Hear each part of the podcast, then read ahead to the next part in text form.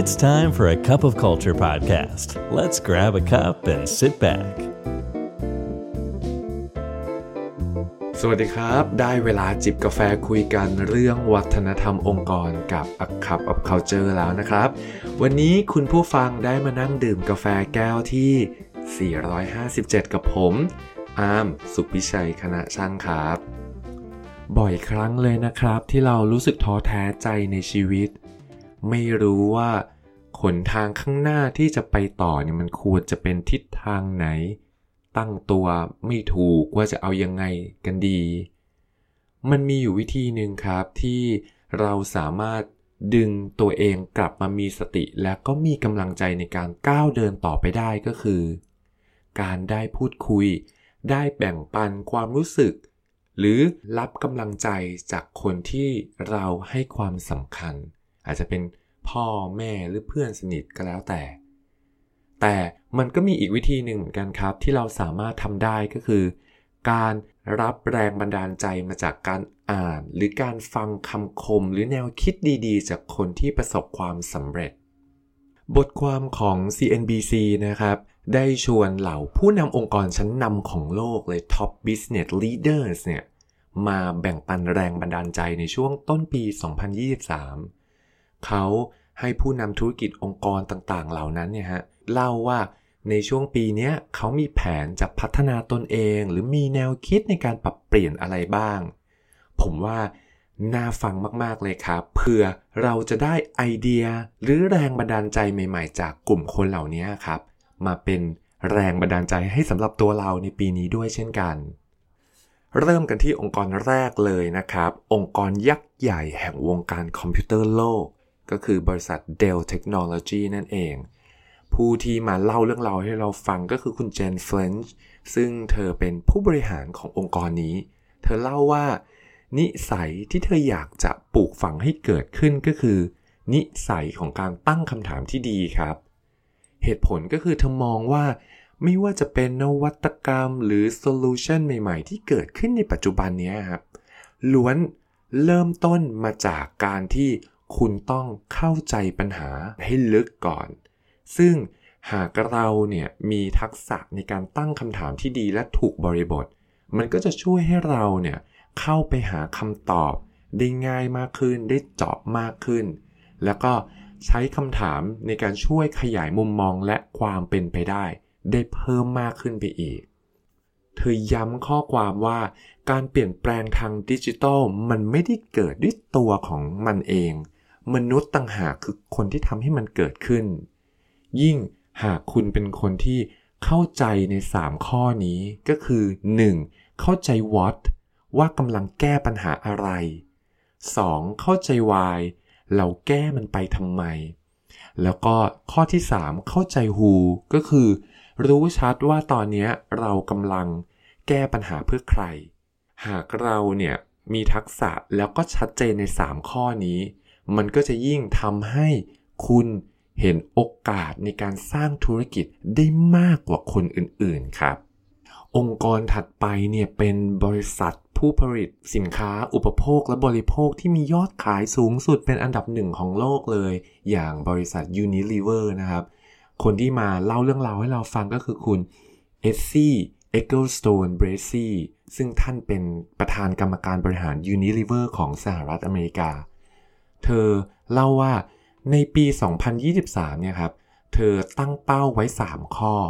ซึ่งเป็นเรื่องที่เกี่ยวกับตัวเธอเอง แล้วก็เป็นเรื่องที่เกี่ยวกับทีมงานของเธอด้วย ข้อที่ 1 ที่เธอเขียนไว้ก็คือ say no list เธอบอกว่าโดยปกติเนี่ยเธอเป็นคนที่ชอบตอบรับไปกับทุกเรื่องที่เข้ามา นั่นทำให้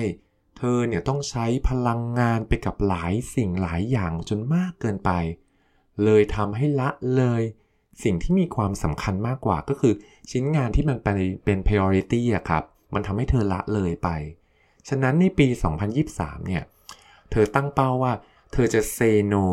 อย่างน้อย 5 อย่างที่ไม่ได้มีความสำคัญมากนัก เพื่อไปเพิ่มเวลาให้กับเรื่องที่มีความสำคัญมากกว่า โอ้ข้อนี้ผมว่าหลาย ๆ คนนี่ก็ก็มีปัญหาเนาะเรื่องการจัด priority ข้อที่ 2 เธอบอกว่า เป็นเรื่องของการทำสมาธิ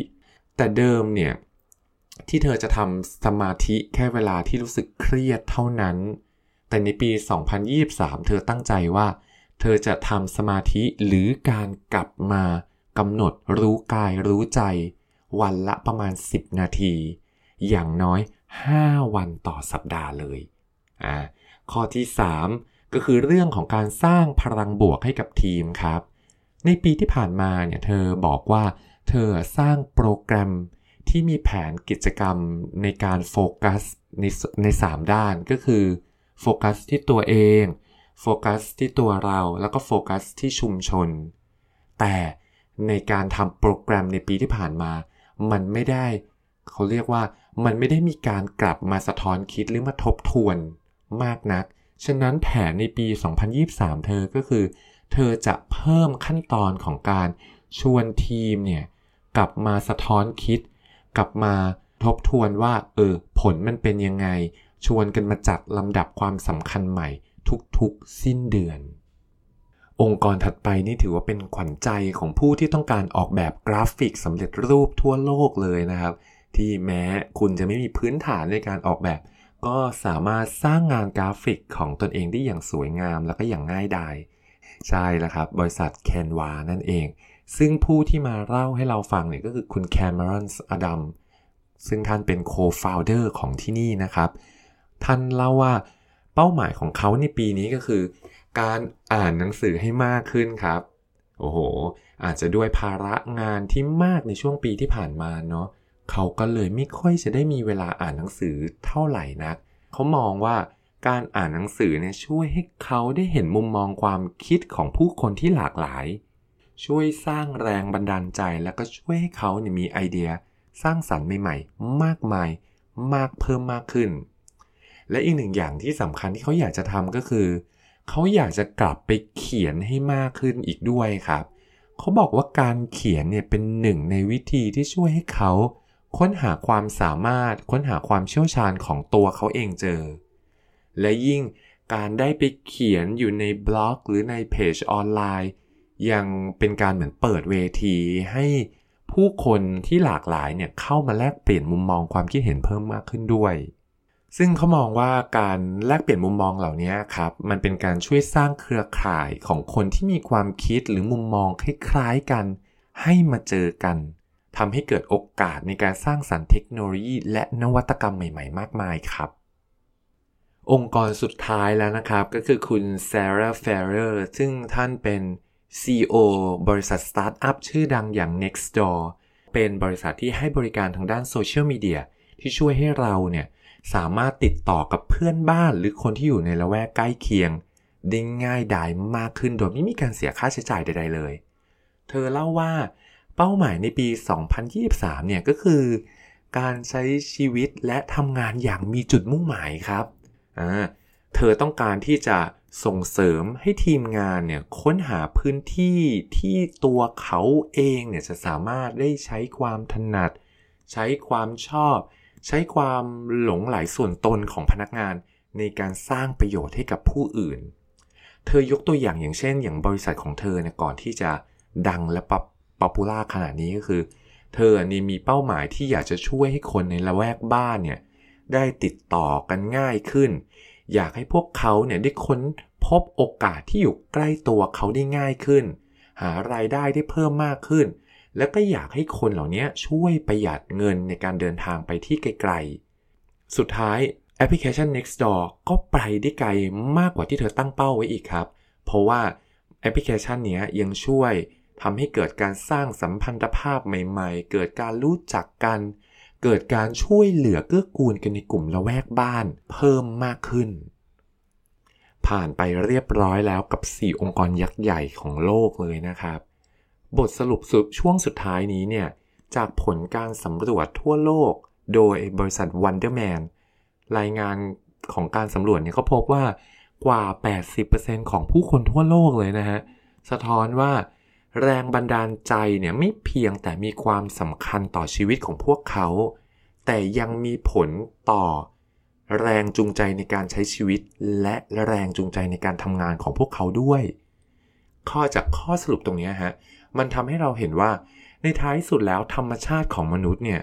เราก็ต้องการความแข็งแกร่งจากภายในของเราเป็นจุดเริ่มต้น เพื่อที่เราจะก้าวไปข้างหน้า เพื่อการอยู่ต่อ แล้วก็เพื่อเกิดความคิดสร้างสรรค์ใหม่ๆทุกอย่างอะฮะมันมันล้วนมาจากแรงจูงใจที่ที่เกิดขึ้นจากภายใน ดังนั้นหากวันนี้ครับ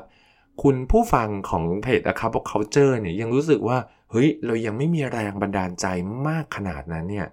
ผมว่าการหาบทความดีๆ อ่าน การหาพอดแคสต์ดีๆ ฟัง ก็อาจจะช่วยเป็นตัวช่วยหนึ่งที่ทำให้เราเนี่ย ดึงกำลังใจตัวเองกลับมาได้นะครับ